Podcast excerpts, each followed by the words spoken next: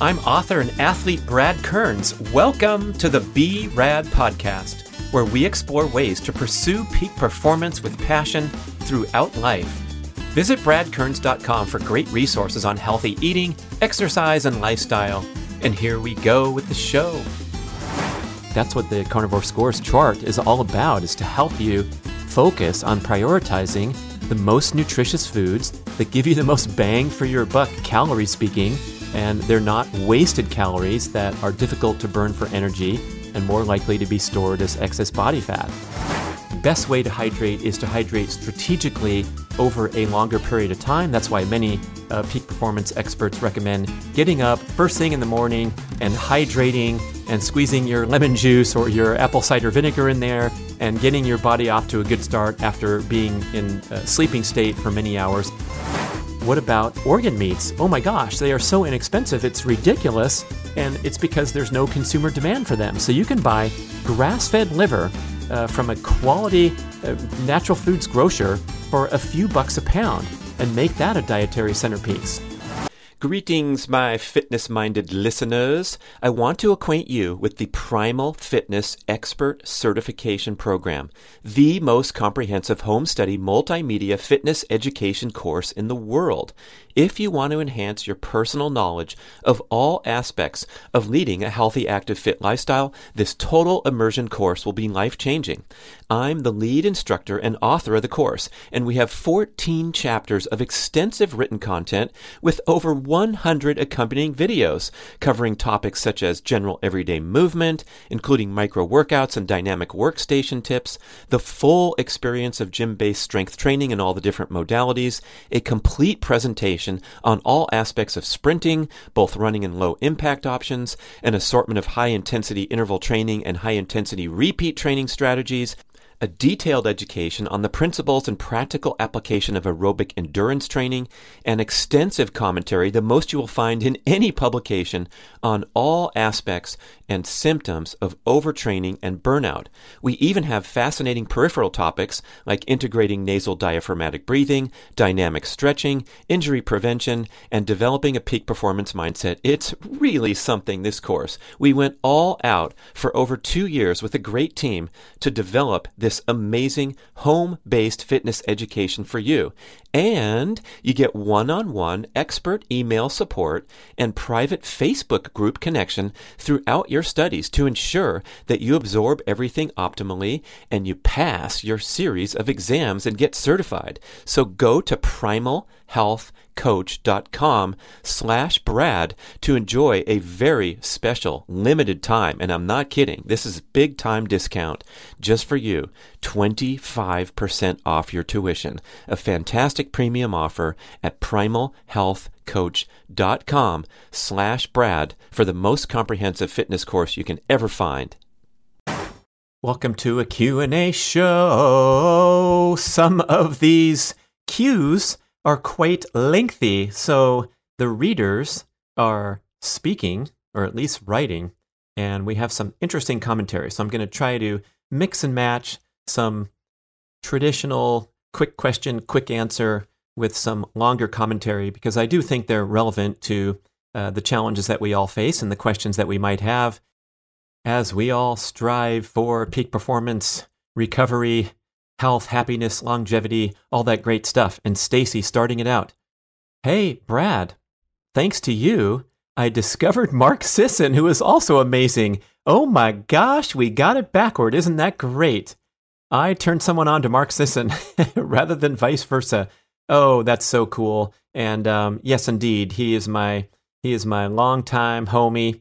We go back now 30 something years. We just did a fresh new podcast. I think you're going to love his commentary, especially on my recent reflections about energy balance and striving for maximum cellular energy status at all times and how that might compare and contrast to the template ancestral health message centered around practices like low carb, keto, time restricted feeding, intermittent fasting. It was a great show. And uh, boy, it's been a great journey with Mark, too, to help promote this ancestral health movement and see it grow and expand uh, with such promise for continued uh, immersion into mainstream culture, which uh, frankly has a lot of things that have not served us very well in recent decades. So off we go and on we go. Thanks for discovering Mark Sisson, Stacy. Uh, Stacy says, I just got two meals a day from the library, but now I'm uh, loving the highlights so much that I'm going to have to go buy a copy. Oh man, what a compliment that is. Anyway, Stacy wonders, have you ever looked into the Katalyst, K A T A L Y S T? This is an EMF suit. My husband and I demoed these last weekend and they're very interesting. So yes, I went and hit the website and you're looking at this space age suit that you don and conduct a workout and it's stimulating your muscles uh, on a different uh, level than uh, actually going and performing a workout. So you're getting this turbocharged workout due to the muscle stimulation uh, prompted by the uh, electrical devices that are in the suit. Pretty wild. Uh, Melanie Avalon, my recent podcast guest, host of the Melanie Avalon Biohacking Podcast, is also doing this ongoing sessions with something called EMsculpt, E M S C U L P T. And apparently, you just sit there and uh, have the device attached to you, and it stimulates muscle contractions, whereby it's equivalent to doing uh, a super badass workout where you're doing 500 bicep curls and uh, 250 pull ups, but you're just sitting there uh, getting those same muscles to fire. So, this is space age, people. I'm not sure what I think about uh, a lot of this biohacking where now they're apparently trying to hack the need to go and actually perform a workout. That feels kind of strange. Um, but when you look at the Katalyst video, it's super interesting. And indeed, we might be looking at some innovations where workouts become uh, more productive, more return on investment, and also interesting to me, uh, perhaps safer, right? Because I'm out there trying to sprint and get in shape for sprinting uh, and the injury risk and the stress uh, side effects of doing a workout that brings a lot of good fitness benefits is always there. We're always trying to balance between getting the workout stimulation that we want to pursue peak performance goals and possibly uh, causing unnecessary stress and breakdown in the body. Uh, that's why I'm starting to really love beach sprints, and I've done a few great sessions both at Lake Tahoe Beach and um, Southern California ocean beaches and you can get uh, just as difficult a workout uh, with the same um, stimulation of the same muscles and working on your form, but the impact trauma is so minimized that I can actually conduct a workout that's significantly more difficult than what I'm doing on the track. In other words, maybe I can do twice as many reps. Uh, I call them 200 meters on the beach. Of course, they're going to be much shorter, uh, but it's pretty awesome that I can go and do eight instead of four and be breathing hard and striding out for 32 seconds each time, uh, but not walking away beat up and waking up the next morning super sore. Now, um, interestingly, the specificity of training is still uh, quite relevant in every sport. And so when you watch the uh, YouTube reality show Team Ingebrigtsen about the three Ingebrigtsen brothers in Norway, uh, some of the greatest middle distance runners in the world, Jakob, the youngest, being the number one uh, middle distance runner on the world right now, uh, when they are slightly injured and have to go train in the swimming pool or do cross training on the bicycle, they are bummed because they know that they're dropping off a significant number of percentage points from their running fitness, even as they run in place in the water without the impact. So there's no getting around the importance of simulating the exact nature of your competitive goal. However, um, the cross training effect in many other ways is profound. And so the triathletes learned that we would get in fantastic aerobic condition by performing in all three sports swimming, biking, and running.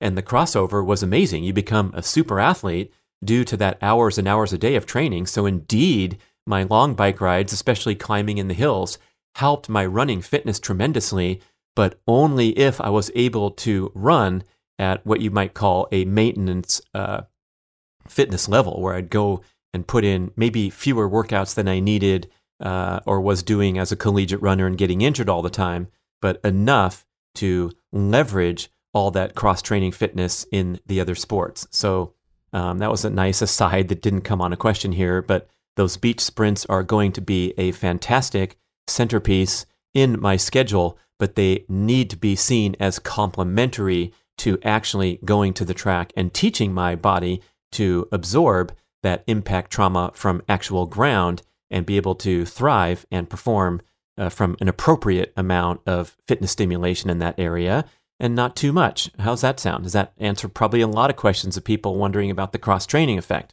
Uh, next one is from Jay Dominick in Los Angeles. Hmm, so in the show The Biggest Loser, why did most of the contestants lose a huge amount of weight through diet and exercise and then gain it all back? Great question. And it's important to reflect on this uh, hype and these misunderstandings about what is entailed for not just fat reduction, but long term maintenance of your ideal body composition. So, as my recent podcast guest Stan Efferding described in detail on our show, um, you can do any number of uh, temporary measures to drop excess body fat. And interestingly, you will get profound health benefits just from reducing excess body fat any way, shape, or form by any means necessary.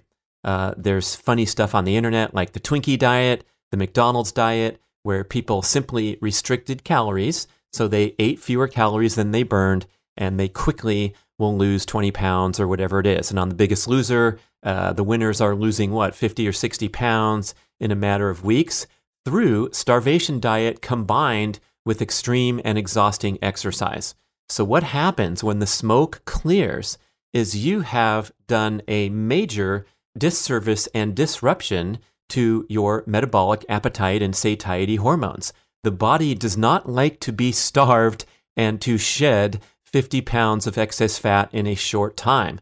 And so you will trigger an assortment of survival mechanisms in order to not wither away and uh, blow away in the wind and, and, and die. So your body is put under this fight or flight response when you restrict calories and perform exercise to exhaustion or to the extreme. Uh, so at some point, what's going to happen is you're going to get uh, more and more severe increases in appetite and the leptin signaling, which is largely responsible for satiety. Uh, those switches are going to get all discombobulated where you literally can't stop eating once you have access to food, once you somehow crack in your willpower or the show ends or whatever it is, if you're dieting, dieting, dieting, doing well, showing great results in the first two, four, or six weeks, at some point, uh, things are going to turn around. Uh, one thing's going to happen on the metabolism side is you're going to turn down all those dials I talk about in my many shows about energy balance reflection. So you're going to turn down thyroid, adrenal, your body temperature is going to drop, your energy at uh, your general level of energy and alertness and activity during the day is going to go down, down, down if you are consuming too few calories to sustain an energetic lifestyle. So, on one side, you're going to get less energetic and burn fewer calories. And on the other side, you're going to have a desperation uh, effort to consume more and more calories than you need um, where do those end up? That ends up in gaining the weight back, and in fact, typically gaining more weight back than what you started from.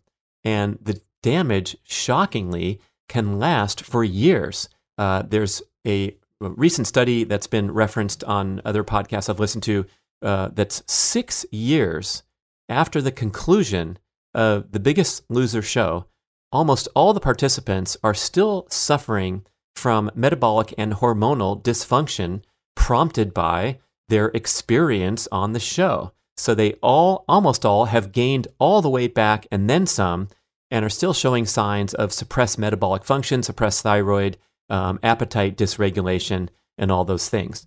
So it's important to kind of uh, see the big picture here where uh, guys like Stan Efferding and Layne Norton are saying, look, calories do matter. And if you want to drop weight, you're going to have to uh, consume fewer calories until you get to your goal weight. And Stan, I would say, uh, many people say, is the world's leading expert on gaining and losing weight because he has probably done that to a more extreme level than anyone ever. He has gained and lost over 1,000 pounds from his beginnings as a skinny college soccer player uh, weighing in at 140 freshman year, and then going up and over 300 pounds and setting world records in powerlifting. Uh, but through his career, interestingly, in both powerlifting and bodybuilding, he has had to alternatively gain a maximum amount of weight to be competitive in powerlifting because the more body weight, the better you are to lift heavy weights. And then in bodybuilding, get all cut up and show the muscles glistening on stage with very, very low body fat levels. And of course, you've probably heard about the extremely unhealthy practices used by bodybuilders. Um, they're so widely denigrated for their abuse of steroids, caffeine, diuretics, uh, dehydrating themselves to get on stage. But aside from the crazy stuff they do on competition week, uh, the ridiculousness of you know uh, uh, dehydrating for 48 hours and then eating a, a, big dose of candy bars so their veins pop out uh, from the instant dose of carbohydrates. Okay, forget about all that stuff. But the bodybuilder and the bodybuilder lifestyle, um, there are some things that we can learn from them because they are very, very good at getting down to low body fat levels.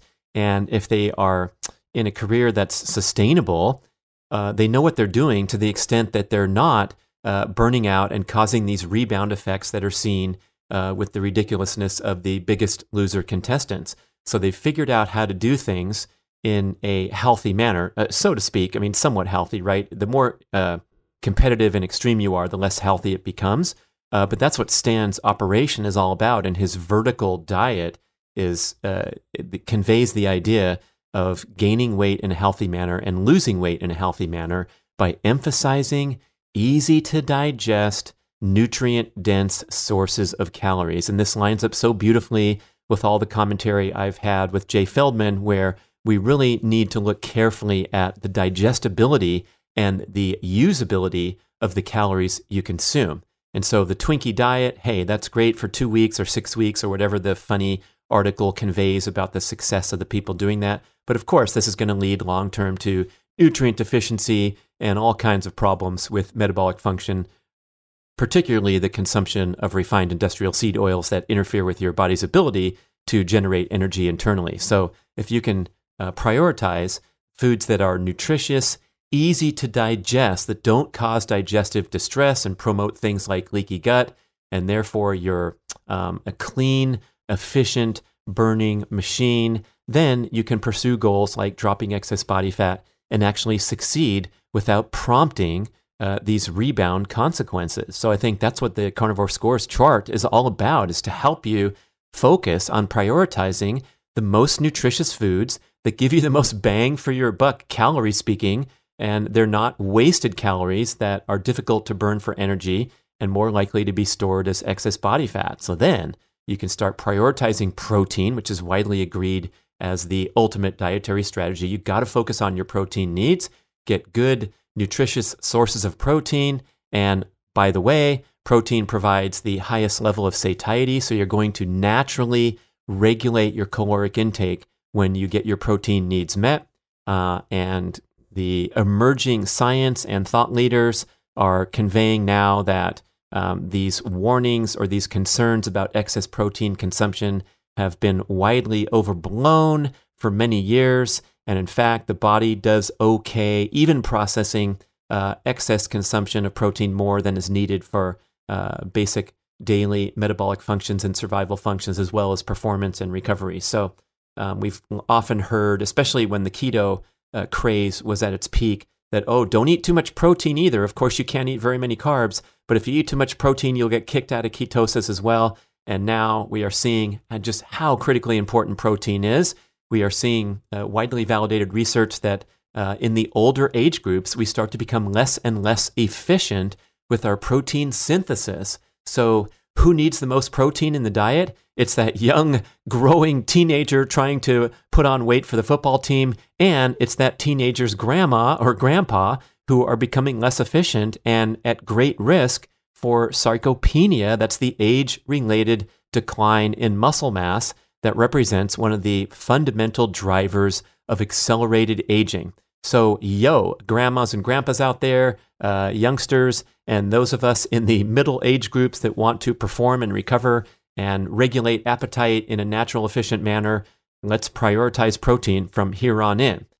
what that means in the estimation of many experts today is striving to get anywhere from 0.8, 0.7 grams per pound of goal body weight up to a gram per pound of your goal body weight. So if you have excess body fat, you just take that down. If you weigh 220 and you want to weigh 190, strive for 190 grams per day. I like uh, going for that high side. It's also uh, more memorable and easy to calculate. So just try to eat your body weight in grams of protein every day. And indeed, that can become a little bit of a challenge because maybe you don't feel like having eight eggs. You'd rather have three or four, and you don't want two steaks. You're fine with just one. And that's where I believe the uh, protein supplementation can be a huge boost to your overall performance, recovery, longevity, and appetite regulation. That's why I'm so happy to uh, release to the world the B.rad grass fed whey protein isolate superfuel with creatine, also another super important supplement, especially for anti aging and brain neuron protection, as well as the widely validated muscular performance and recovery benefits. So, if you can supplement and just take a scoop of protein and stir it in water where it's not super filling, it's not big logistics to prepare, and you're just kind of getting an insurance policy every day that you're getting your protein needs met. This will have so many wonderful downstream benefits, particularly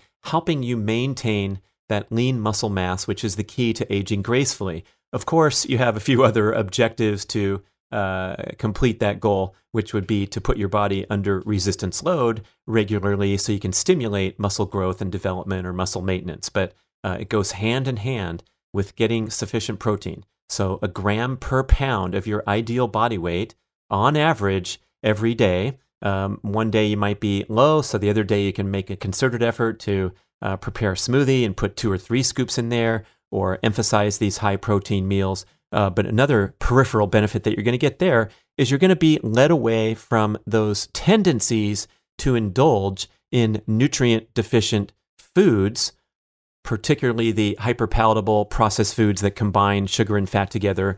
And these are the things that we reach for uh, in many cases when we are tired, stressed, burnt out, and not properly or optimally fueled over the course of our busy, hectic, stressful day because, for example, we've been trying to do intermittent fasting and not eat till 12 noon every day, or any other uh, questionable practice, such as limit our intake of the most nutrient dense foods on earth in the vegan paradigm, it's going to be very, very difficult to obtain your daily protein requirements and assimilate the protein successfully from brown rice and lentil soup and the other particulars that are tried when uh, animal foods are restricted from the diet. Same with uh, trying to get it through plant based proteins.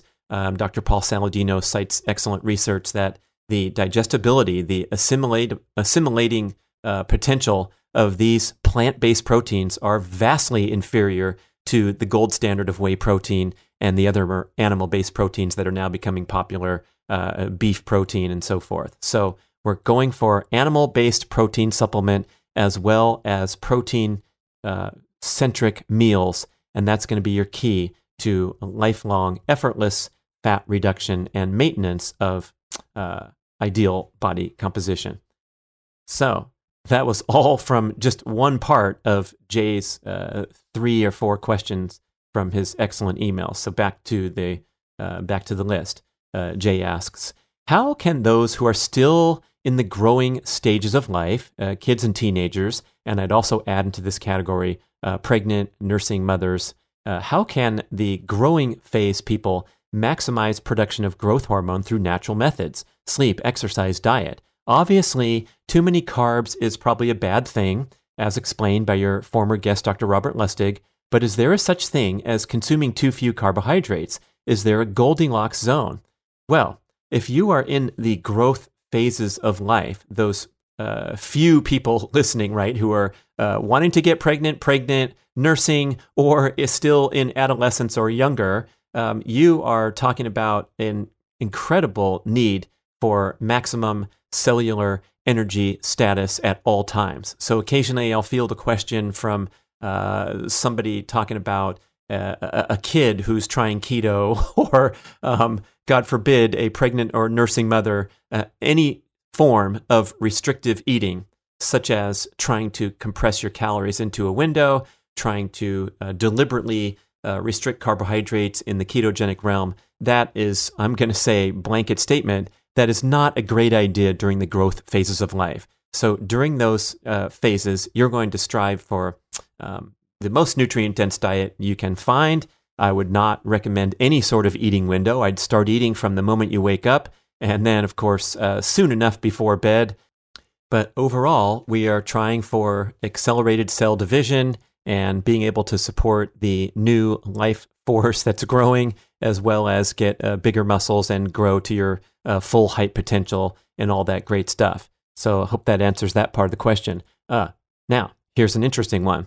Uh, during those phases, it seems like a lot of people are taking the free pass. Uh, the pregnant mother is now uh, going to go and honor every craving and eat a bunch of junk food because she's pregnant. Or the teenager, of course, is going to come home uh, from football practice and have a banana split before dinner. And oh, by the way, there's a soda uh, that was in the backpack. And then they're going to sit down to hopefully a nutritious dinner and then go eat some more junk in the evening hours. Now, I would argue that, especially during these important growth phases of life, but of course, important for all of us all the time, is to stay away from those nutrient deficient, heavily processed foods because they're going to mess up your potential for cellular energy production. So, even though you're burning a lot of calories and you can somewhat mitigate the adverse effects of consuming uh, too many processed carbohydrates because you're burning them off, uh, you're better off focusing on nutritious forms of food and eating really a, a, a tons of that stuff as much as you can in many cases when we're talking about elite athletes. I'm going to have some of this commentary in upcoming interviews with guys like Dave Scott, six time Hawaii Ironman world champion, coming back on the show. And really, at the highest performing level of elite sport, uh, power lifters, uh, Ironman triathletes, Tour de France riders, CrossFit Games participants, uh, they have a performance limiter of being able to consume and digest enough nutritious food over the course of the day. It's not really that they can't train anymore, it's that they don't have the energy on board because at a certain point you just hit your ceiling where you can only eat 8,000 calories a day in some examples. Uh, and that's an interesting uh, concept to reflect upon for a moment that uh, the energy status is the, the limiter, the diet. So, for all of us, we want to focus on minimizing our intake of nutrient deficient foods and maximizing our intake of the high protein, easy to digest, high nutrient density foods. And that's going to be the winning ticket. Back to Jay's question maximizing the uh, adaptive hormones, especially during the growth phases of life. Here's uh, number three from Jay's email. There was a recent viral post on Instagram where a blogger questioned the quality of avocado oil in various foods. Um, how can we consumers make sure that our avocado oil is legit? I heard this shocking information as well. I think Paul Saladino was referencing a recent study and you can probably find this on internet search. We'll try uh, in our show notes. Uh, but they tested, oh my gosh, I think it was 130 different products that contain avocado oil. And the results were astonishing in that almost all of the products uh, were tainted with other types of less expensive oil.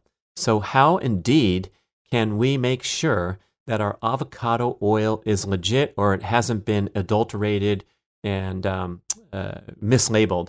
Um, the same problem occurs with olive oil, especially the designation extra virgin olive oil, which does not have any uh, legislative guidelines behind the use. So people can slap stuff on a label and not really have to uh, meet high levels of scrutiny. And so the term extra virgin uh, has been used on product that has been tested uh, to contain uh, other types of less pure, uh, less nutritious uh, oils, not even olive oil, sometimes other types of oil in there. And so, really, what we're going for is to know the source of our products and uh, apply tremendous scrutiny to our purchasing decisions and try to stay local, try to stay at the farmer's market for a lot of our shopping, or, or go to trusted internet resources like ButcherBox, which is ascertaining that 100% of their uh, meat is grass fed. Uh, all the fowl are pasture raised, the fish are wild caught. And so we really want these assertions instead of just plunging into uh, marketing hype. Another great example are the egg cartons, which have all kinds of terminology on there, none of which is lining up with uh, legislative guidelines, for example. So you can see like hormone free, cage free, high omega 3, uh, all these designations which have uh, confusing significance. Um, the favorite one to look for is pasture raised. And so when you see a dozen eggs with that designation, you'll probably see a higher price point, deservedly so. Um, that term itself has uh, been abused a little bit recently. I've read some articles about that, unfortunately. But when you have the designations like that, it does indicate that it's vastly superior to a dozen eggs that say sunny, delicious, fresh eggs or something like that. Uh, but pasture raised is implying that the chickens had um, some time on the pasture and were able to consume their natural diet of bugs, leaves, insects, grass, and then produce a vastly nutritionally superior yolk as uh, determined by the richer color than the washed out kind of opaque yolks that you see from uh, eggs, chickens that lived in the coop in the cage and had uh, exclusively a nasty diet of processed food, uh, chicken feed. Now, some of the pastured eggs uh, apparently have supplemental feed, and sometimes it says organic eggs on the carton, and that designates that uh, the feed was organic, which is better than non organic, but it doesn't uh, convey the superior type of chicken. The best chickens you're going to find are from uh, farmer's market, or even better, from local hobbyists where the chickens are running around the backyard. My friend Tony in Sacramento puts his dinner scraps every day out into the uh, chicken area, so they're eating uh, leftover food from the family meals and then producing these wonderfully delicious eggs. And um, boy, how can you do better than that for a sustainable uh, farm right there in the middle of urban environment in Sacramento? Anyway, so you're looking for pasture raised and also uh, certified humane is an official designation that you will see on egg cartons that helps convey that the chickens were raised appropriately, that they did indeed have a nice pasture to roam around on, rather than um, lip service, where sometimes the quote access to pasture uh, is presented where the chickens mainly lived in their chicken coops and inferior living conditions. And then there was a small door that they may or may not have used to walk into a small pasture at times. But that's a lot different from a truly pasture raised chicken. And so it's tough to navigate uh, all these different options, especially with the marketing hype and the uh, misinformation out there. And apparently now avocado oil is an example of a problematic product category uh, that goes hand in hand with the explosion in popularity that avocado oil has enjoyed in recent years, uh, starting really with Mark Sisson inventing the Primal Kitchen mayonnaise made with avocado oil, uh, the first commercial mayonnaise that was made without the highly refined industrial seed oils that you see on the best foods mayonnaise and the crappy stuff that's um, served in the restaurants, the fast food joints, and on the grocery store shelves. And so the quality control, let's say for a small company like Primal Kitchen, you could probably email them, call them up on the phone and say, hey, I want some designations that the avocado oil you use is legit. And I believe that they could serve you well there. And if you look on Primal Kitchen website, you can order a small glass jar of extra virgin avocado oil. And when that comes out of the bottle, it is an intensely rich and dark green color and you can actually taste it. And so that implies a much purer and fresher product than the oils that are bland, especially in the category of olive oil when the quality of extra virgin olive oil is so disparate, starting with the worst, which are in the plastic giant jugs at the big box store. And for $12, you can get a half a gallon or whatever of quote unquote extra virgin olive oil Uh, usually these are from uh, foreign lands, Greece, Italy, and Spain. And in many cases, this product has been on the shelves for quite some time. It could be adulterated with other uh, less pure oils. And when you take a spoonful, it's going to have an extremely bland taste. And then when you join, uh, for example, uh, Olive Oil Lovers Club, we're going to put these links in the show notes.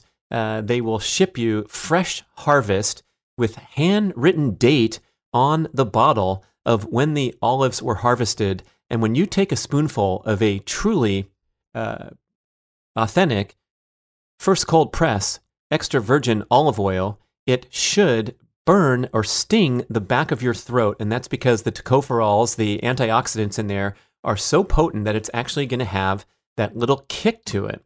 Um, so it has a rich, authentic taste. And that is a great consumer uh, practice to see if what you're getting uh, is legit and fresh. So the goal here is to do the best you can. And I'm going to say, in general, if you are purchasing a jar of uh, avocado oil salad dressing or mayonnaise, and the price point is significantly higher than the mainstream crap that you can find made with industrial seed oils, that is some assurance that, um, you know, in in free market capitalism economy, that they've done some effort to uh, present a legit product that deserves that higher price point and can tell a story accordingly on their website or on the label. Um, these things kind of get uh, flushed out pretty easily if they're a joke. And so I'm you know, generally trusting of a smaller brand with a nice story and people that answer emails when you inquire. And I have a hobby of doing that frequently. So uh, it's fun to kind of keep people on their toes and go and try to source the very best, especially in the category of oil, because uh, otherwise you're not getting a lot of health uh, benefits from consuming an oil that's not super pure and potent. And Jay says, Hey, thanks for sharing your morning exercise routine on YouTube. And also, of course, now on my comprehensive online course that walks you step by step through how to design your own custom morning exercise routine. Jay says, This inspired me to create my own morning routine with stretching, Wim Hof breathing, and the results have been wonderful. And here's a final question. I think it's from Jay. It might be from someone else. Sorry if it is. Uh, hey, do you ever wake up in the middle of the night hungry. For those of us on low carb diets, is it normal to wake up hungry in the middle of the night? If not, what should we do? Increase our carb intake? Have a fatty snack like cheese, peanut butter, something else before bed? Or do we fight through it and wait for the hunger to subside? So I don't think that happens to too many people, but I'm going to contend that that's not a great sign. We do not want to be waking up in the middle of the night feeling hungry. That's a sign that something is off with our energy balance and our ability to, for example, uh, regulate blood sugar and stress hormones as we sleep. So when we sleep, everything should kind of uh, go dark for the evening. Our digestive function, our uh, stress hormone function, and even uh, as Dr. Maffetone contends, um, our our urge to urinate in the middle of the night is potentially problematic as it may suggest the adrenal glands are being stimulated and prompting the kidneys to experience urgency. Those of you Latin students know that adrenal, adrenal, literally means next to renal, next to kidney, and the adrenal glands are perched on top of the kidneys. So, uh, Maffetone's ideal is that you can sleep through the night without having to get up to pee uh, pretty interesting take. Some other people, I heard Dr. Andrew Huberman say that that was no big deal. And if you just try to get back to sleep, don't disturb yourself with a lot of uh, bright light when you get up to pee. I like to have my uh, little red flashlight that I found on Amazon that emits a red colored beam rather than a white colored beam and believed to be less disruptive to melatonin and to circadian rhythm. But feeling hungry in the middle of the night, I believe that's a telltale overactivation of the stress response and a sign of depleted energy or diminished cellular energy status, uh, likely prompted by either excessive stress, excessive training, and as the listener Jay proposes, perhaps uh, insufficient carbohydrate intake to fuel your busy active day and fitness regimen. I want to tell you about wildhealth.com. They're an online provider of comprehensive precision medicine and health consultation services. They offer DNA analysis, custom lab panels, extensive medical intake form with family history and lifestyle preferences, and regular online visits with a board certified precision medicine physician and a health coach whom you can message anytime through their convenient app. Wild Health evaluates your data to determine what you need for nutrition, exercise, sleep, and supplements, and you can experiment, consult, and retest to get everything dialed in. You'll get a cutting edge epigenetic test of DNA methylation to calculate your all important biological age and have fun lowering your age over time instead of following the mainstream path to accelerated aging. It's time to strive for awesome instead of just normal. Did you realize that only 6.8% of Americans are deemed metabolically healthy and only 2% are declared optimal? That's disgraceful, but you can turn things around quickly. Please visit wildhealth.com and you will see that this is the absolute gold standard of personalized medicine and it's available to you right now. Telemedicine available anywhere in the USA. Wild Health is generously extending BRAD podcast listeners 20% off the cost of membership. Just visit wildhealth.com slash Brad or use the code BRAD20 at checkout to get 20% off and start taking control of your health today at wildhealth.com slash Brad.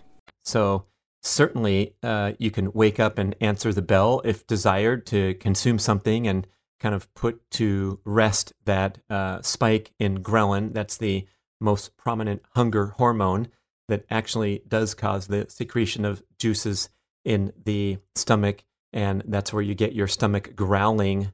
That's why your stomach is growling when you feel hungry due to the activation of ghrelin or the spike in ghrelin.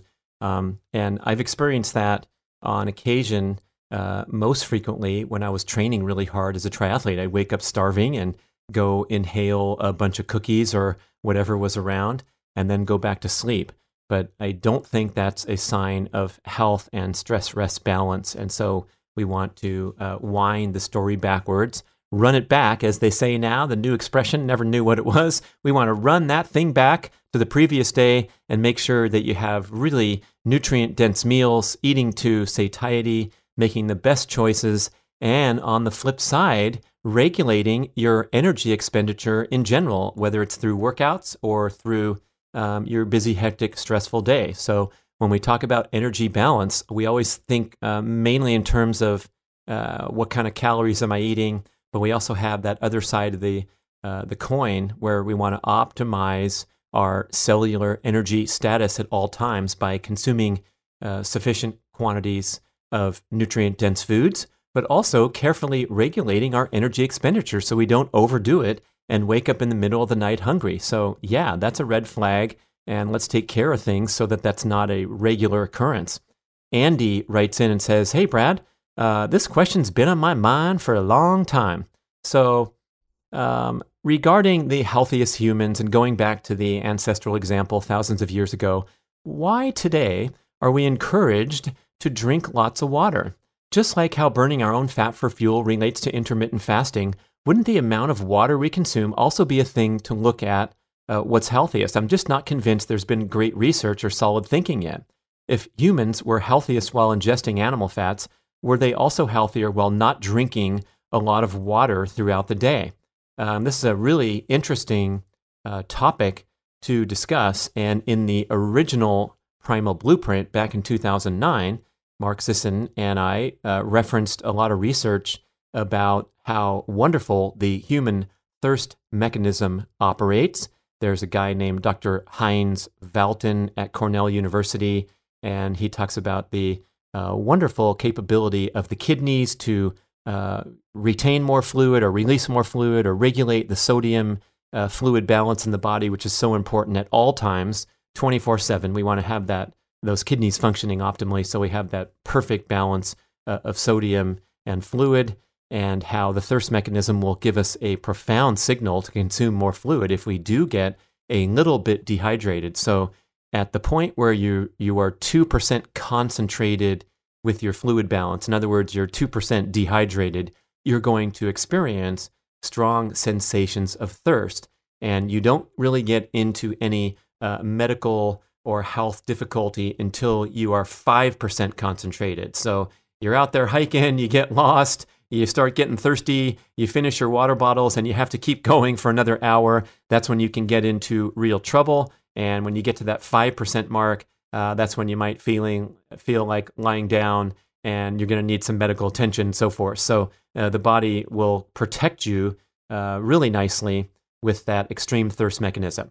And so we nice and tidy finished up the subject in the book that was published uh, 13 years ago, 14 years ago, saying just rely on your thirst. And the caveman uh, didn't have a, a, a, CamelBak strapped on his back, and he did just fine by uh, going into the river uh, when he was thirsty and so forth. Uh, however, the story is much more nuanced than that these days. Uh, take it from me where I ended up in the emergency room in 2015 in really bad shape from a ruptured appendix. And I was also uh, seen to be down many liters of fluid. So I had successive IVs because I was extremely dehydrated and, uh, uh, you know, at danger of uh, going septic and getting into uh, big trouble or dying uh, before I had emergency surgery for the ruptured appendix. And this state of dehydration and the burned out organ came on the heels, interestingly enough, of two workouts in the span of about five days that were conducted in temperatures of around 106 Fahrenheit. It was a very hot summer in Sacramento. And I remember doing a great sprint workout and then two or three days later having a great uh, basketball session in a very, very hot gym.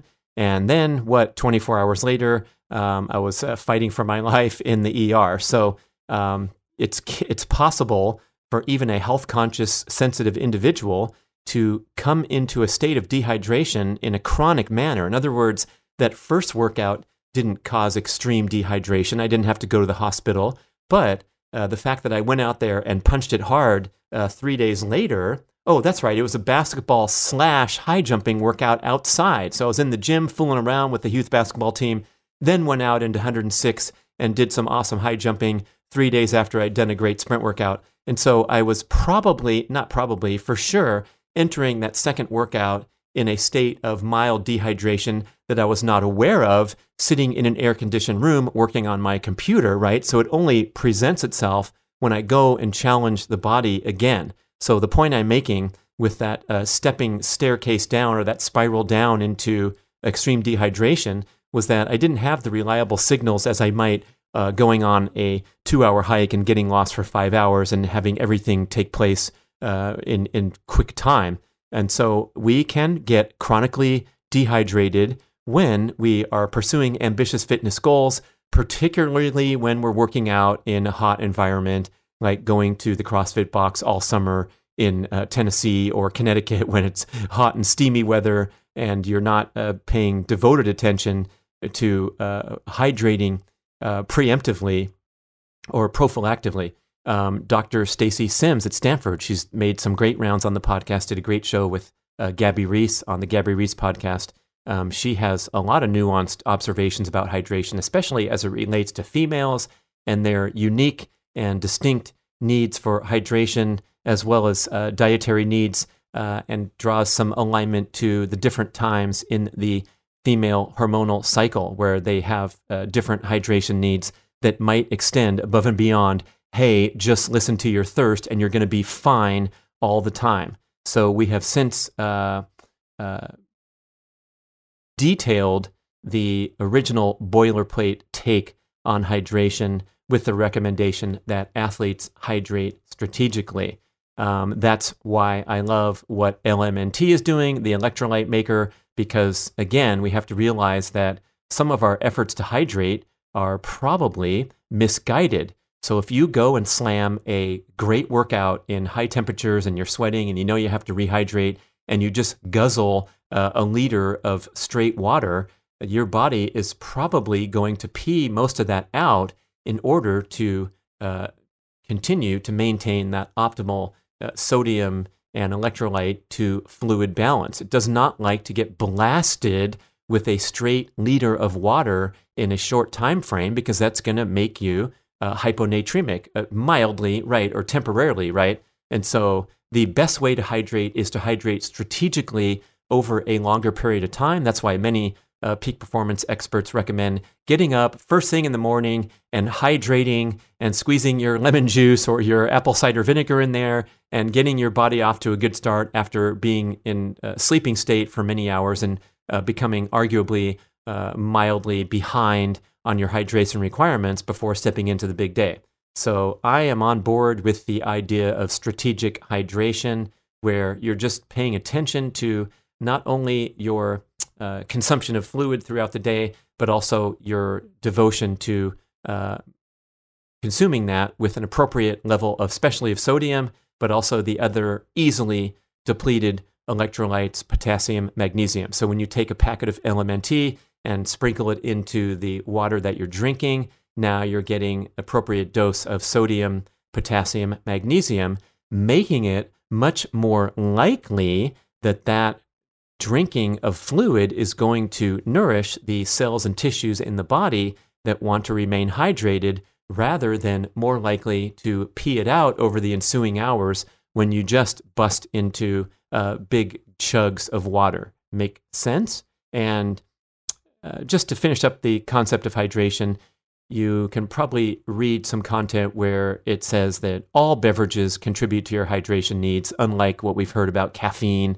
uh, being a diuretic and dehydrating you, or alcohol dehydrating you. And it's also true that almost every food has a surprisingly high water content. Like a pizza is 50% water. Um, a, a, ground beef is like uh, 70 or 80% uh, water, and, and so on down the line. So that just consuming um, whole foods can contribute to your hydration needs. So a cup of coffee and a donut in the morning uh, is going to give you some water, surprisingly so.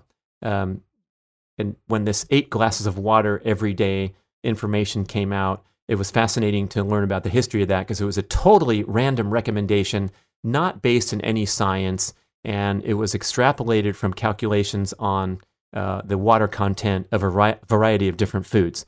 So um, it could be considered a sound and solid recommendation in general, but really the best recommendation is to get ahead of your hydration needs and always uh, consider it not just water, but a appropriately balanced consumption of additional fluid beyond the high water content diet that you're probably following when you consume uh, nutritious foods like fruit, for example. Of course, you're getting well hydrated when you consume an entire pineapple, as I've been known to do first thing in the morning. And so that is all good on the uh, question of um, why are we encouraged to drink so much water today. Next question. Hey, Brad, what food that you've eliminated do you crave the most now? And this comes from Andres. Dear Andres, I have no idea because I eliminated these foods. and that is actually a serious answer. Um, so when I'm committed to leading the healthiest lifestyle and following the most nutritious diet, I will make the decision and convince myself that certain foods are unhealthy and unnecessary. And so I'll eliminate them from my diet and I will habituate away from them because I'm convinced that they're not contributing to my health.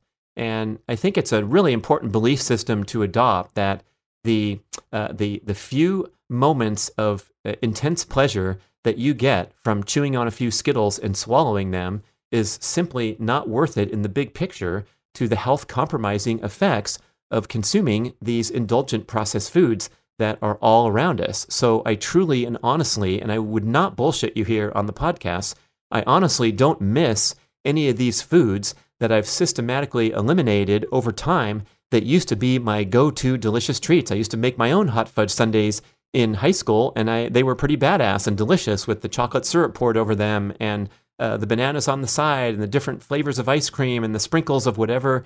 And boy, did they taste good going down, especially after doing a hard workout. But over time, and my most recent and interesting example is from the emergence of the carnivore message, Dr. Paul Saladino, Dr. Shawn Baker, um, convincing me that uh, the the highly nutritious, highly regarded plant foods that had also high levels of plant toxins are not only uh, non-essential, they could potentially be health compromising. And after listening and really reasoning with that message and doing further research, uh, I would stare down at my delicious salad and wonder, why am I eating this now? This does not uh, represent the centerpiece of nutrient density in the human diet. That, in fact, comes from the animal foods, the animal foods that are the highest ranking on my chart.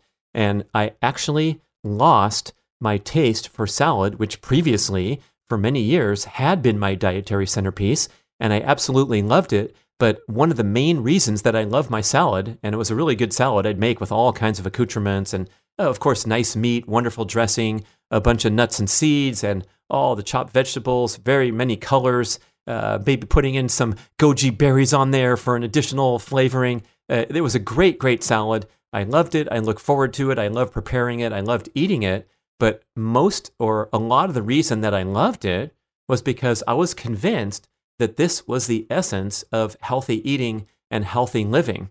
So when presented with that new information, and I used to be the king of making stir fries. I'd make giant piles of stir fry for large groups of uh, eating uh, dinner, family dinners. And I'd look at my stir fry and I'd go, why am I eating this? And so I, I kind of dehabituated from my favorite go to foods, both healthy and unhealthy, after altering my values and beliefs around those foods. So a lot of us walk around uh, mouthing phrases like, hey, might as well enjoy life, everything in moderation, right? And then dig into your favorite donut shop uh, in your community. And a lot of times, the celebration of uh, indulgent food or processed food is kind of a cultural embedding where um, we're used to uh, taking our kids to birthday parties at Chuck E. Cheese's and they have so much fun uh, playing on the video games and eating all that garbage food and it becomes enmeshed in culture. Same with when I was coaching youth soccer, and after the soccer game, uh, whatever designated parent was on duty for week seven would bust out the cupcakes, and the kids would grab that and enjoy this treat uh, that they've earned after running back and forth around the soccer field. And so these become kind of integrated into your belief system, integrated into your habit patterns um, to the adverse impact of your health over time. And I really am a big fan of unwinding some of these cultural attachments and personal belief systems around indulgent foods that they are necessary to enjoy life. And if you want to get me riled up, get me going on this subject, let's possibly say the same thing about alcohol. Alcohol is the ultimate uh, social mixing, social fabric uh, connector and way to uh, relieve stress have a great time, release your inhibitions. But there are other ways to release your inhibitions and have a great time and connect socially, like uh, perhaps, let's say, being more brave and engaging in conversation that you might be uh, resistant to without a bunch of alcohol flowing in your system. So again, it's it's a symptom. It's not the cause of you uh, loosening up and having a better time than your usual buttoned up uh, personality would allow. And so, uh, if we rethink everything, especially the need for indulgent foods, and boy, um, we've all experienced and been touched by the pain and suffering caused by uh, ill health and family members struggling and suffering, and our own health struggles and suffers that are associated with lifestyle behaviors. So, I want to enjoy my life as much as possible. That's why I've systematically eliminated foods that aren't contributing toward that goal.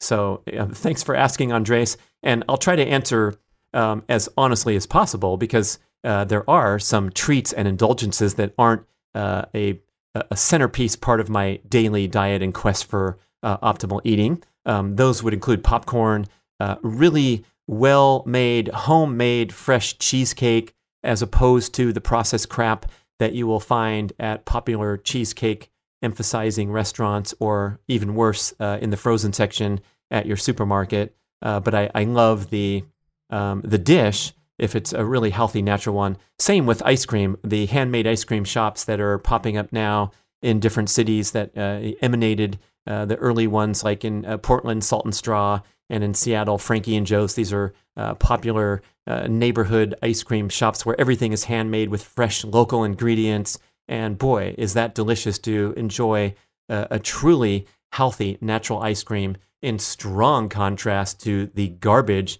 uh, that is in the processed foods in, in your freezer section of your grocery store. Particularly, I call out Ben and Jerry's because they have this image that they've conveyed of being hip and cool and natural, and um, they love the cows and uh, they take good care of their cows and whatever nonsense is in their marketing material. But if you look on a lot of their flavors, to my absolute horror and shock, I noticed that industrial seed oils are going in some of those processed products. So, um, in the old days, one of my favorite indulgences was uh, the Stephen Colbert flavor of Ben and Jerry's Americone Dream. Oh, it's delicious! I loved it. Uh, and now, if I take a single bite of that, which I have in recent years uh, here and there, it's disgustingly sweet. I can't stand it, and it's like I can't believe this was my favorite, where I could easily knock off a pint uh, without even blinking. And so by dehabituating, especially the same story with uh, chocolate, where I've loved chocolate bars my whole life. As a kid, I used to make these concoctions with fruit roll and peanut butter and little bits of Nestle's Crunch Bar that I'd break up and then add marshmallows. And it was called Brad's Beautiful Banana Bonanza, sliced bananas on there too. You can see a picture of me on the Brad's Macadamia Masterpiece page uh, where I talk about my lifelong fascination with creating concoctions in the kitchen. Uh, but anyway, um, those candy bars that were a centerpiece of my youth experience on the planet, now a single bite would disgust me. I'd have to spit it out because I made the deliberate choice to uh, habituate over to high quality gourmet dark chocolate. And that was part of my uh, immersion into uh, the primal eating strategy, the ancestral eating strategy, starting back in 2008, where like, hey, dark chocolate's okay because um, it's low in sugar, it's high in uh, nutritious fats, and has a lot of um, plant antioxidants and other nutritional benefits in there. What's the um, the love drug? Phenethylalanine is high in dark chocolate, and it, it gives off um, the same stimulation to neurotransmitters as falling in love does. That's why chocolate is such a popular food. But a huge, huge difference and distinction between a heavily processed milk chocolate bar that is, you know, filled with sugar, uh, minimal on the beneficial compounds that are contained in the cacao bean that are present in high amounts in dark chocolate, and then taking it a step further, as uh, discussed in detail with my interview with Shawn Askinosie of Askinosie Chocolate, when you consume a mass produced chocolate bar, you are most certainly uh, benefiting, supporting child slave labor in poorly regulated African nations because the only way that Nestle's Crunch or Milky Way can charge a dollar seventy nine or whatever for that chocolate is to engage in the unhealthy and uh, unfair trade practices that are seen, especially in the chocolate industry, because a lot of the cacao beans come from these poorly regulated uh, labor practices in those African nations. So when you're going for premium bean to bar designated dark chocolate, that's when you want to scrutinize your purchasing decisions. And guess what? When you start getting into this game, you realize how much better and more delicious a truly high quality handcrafted bean to bar dark chocolate is in comparison to the mass produced, disgustingly sweet chocolate bars. Ah, what did I say? Popcorn, cheesecake, handmade ice cream, uh, high cacao percentage dark chocolate, which wouldn't even be considered an indulgence because it has so many nutritional benefits, and that's why I eat it most every day. But I think that's a pretty complete answer. I can't think of anything that I've eliminated from my diet that I really miss or wish I could eat, or if someone waved a magic wand and said, Guess what? Skittles are super healthy now. Why don't you have some? Well, I'd have to go through the same thought exercise to convince myself that Skittles were great. And then, if it were really true, maybe I would start to enjoy chewing on those colorful things and getting all the tie dye on my tongue.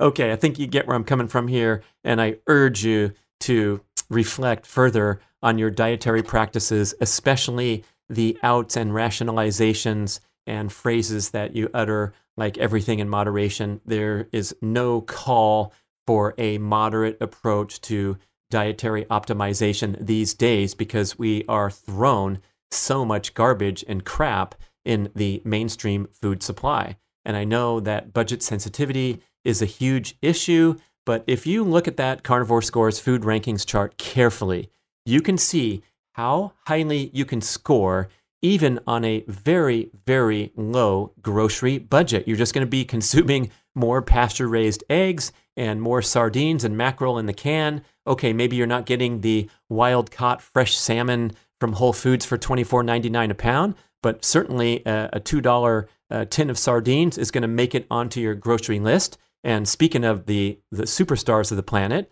what about organ meats? Oh my gosh, they are so inexpensive, it's ridiculous. And it's because there's no consumer demand for them. So you can buy grass fed liver uh, from a quality uh, natural foods grocer for a few bucks a pound and make that a dietary center.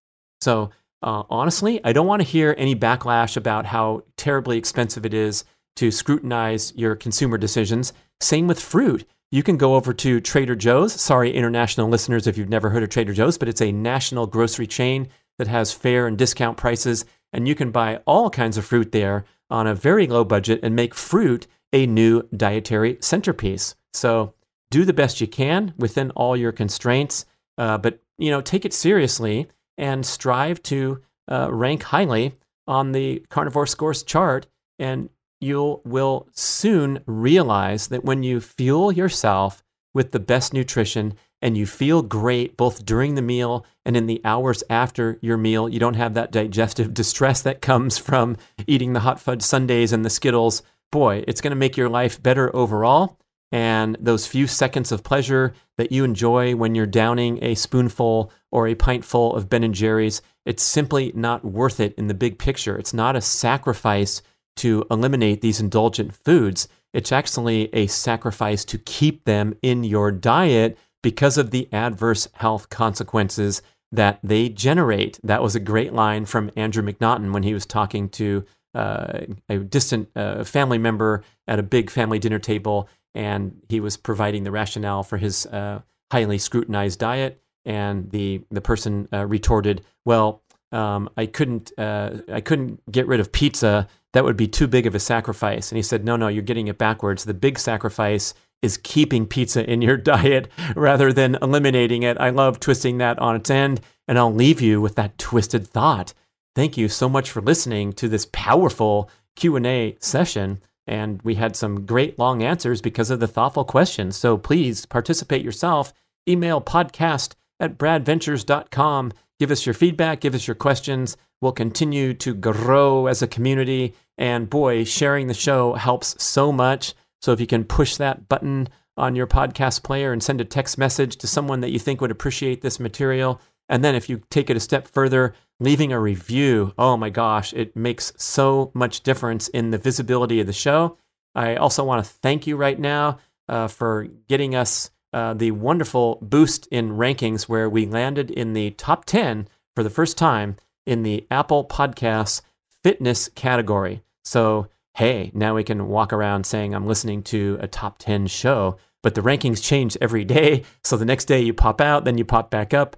And I don't pay too much attention to that because I'm just trying to be authentic and generate the best qu- quality content I can. Uh, but moving up the rankings is a big deal because then other listeners can find it when they're browsing around uh, looking for ideas for content on Apple Podcasts. So thank you so much for listening and getting us into the top 10 ranking. Let's try to stay there with your help by leaving a review and telling others about the show. I appreciate it so much and have a great day. Thanks for listening.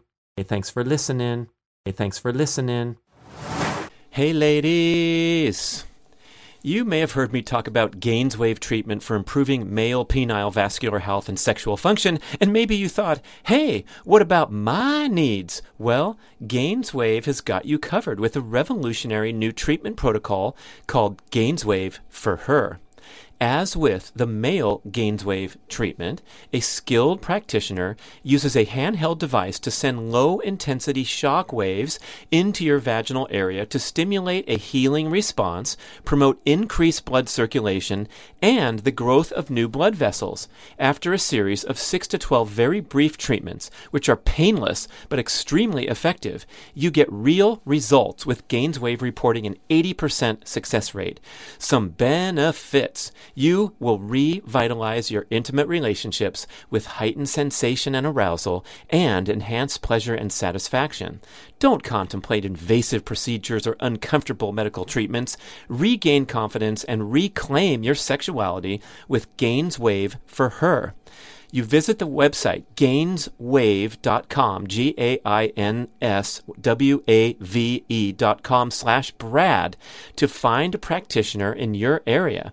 You complete a series of treatments, and the beneficial effects will last for a long time, especially if you eat and exercise well to promote overall vascular health. It's a tune up for your equipment, so please visit gainswave.com slash Brad to find a practitioner in your area and take advantage of my special promo that you'll mention when you find your local practitioner. Buy six treatments and get one free.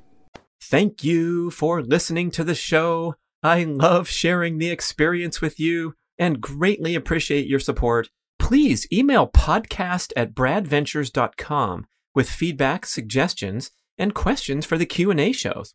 Subscribe to our email list at bradkearns.com for a weekly blast about the published episodes and a wonderful bi monthly newsletter edition with informative articles and practical tips for all aspects of healthy living. You can also download several awesome free ebooks when you subscribe to the email list.